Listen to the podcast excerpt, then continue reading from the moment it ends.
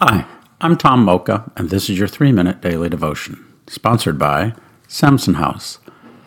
Our scripture today is Mark chapter 7, verses 1 through 8.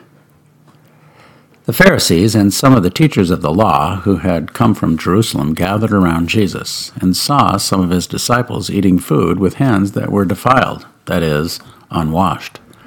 The Pharisees and all the Jews do not eat unless they give their hands a ceremonial washing, holding to the tradition of the elders. When they come from the marketplace, they do not eat unless they wash. And they observe many other traditions, such as the washing of cups, pitchers, kettles, and so forth. So the Pharisees and teachers of the law asked Jesus, why don't your disciples live according to the tradition of the elders instead of eating their food with defiled hands? He replied, Isaiah was right when he prophesied about you hypocrites. As it is written, These people honor me with their lips, but their hearts are far from me. They worship me in vain. Their teachings are merely human rules.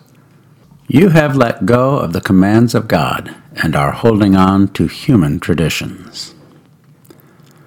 Let's ponder that. You have let go of the commands of God and are holding on to human traditions. What a powerful indictment. No one in the know ever said Jesus was timid. Jesus shoves it back in their face, calling them out for the hypocrites they are. How often have we traded the real thing for the counterfeit? Why is it we choose drama over peace, passion over love, money over contentment? When God offers us salvation, we choose the approval of others. When He offers us eternal life, we choose temporal gratification. When He speaks from a mountain, we make an idol in the valley.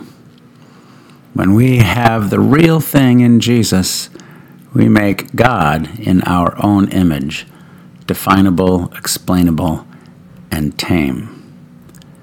We have let go of the commands of God and are holding on to human traditions. Why is it we think they are safe?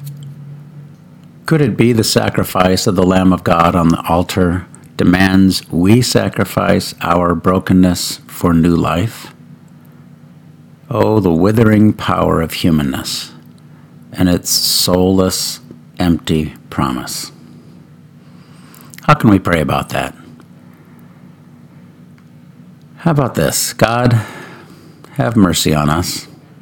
Forgive our blind ignorance and open our eyes to the hope that is ours through your shed blood on the cross. Amen. Thanks for listening and have a great day.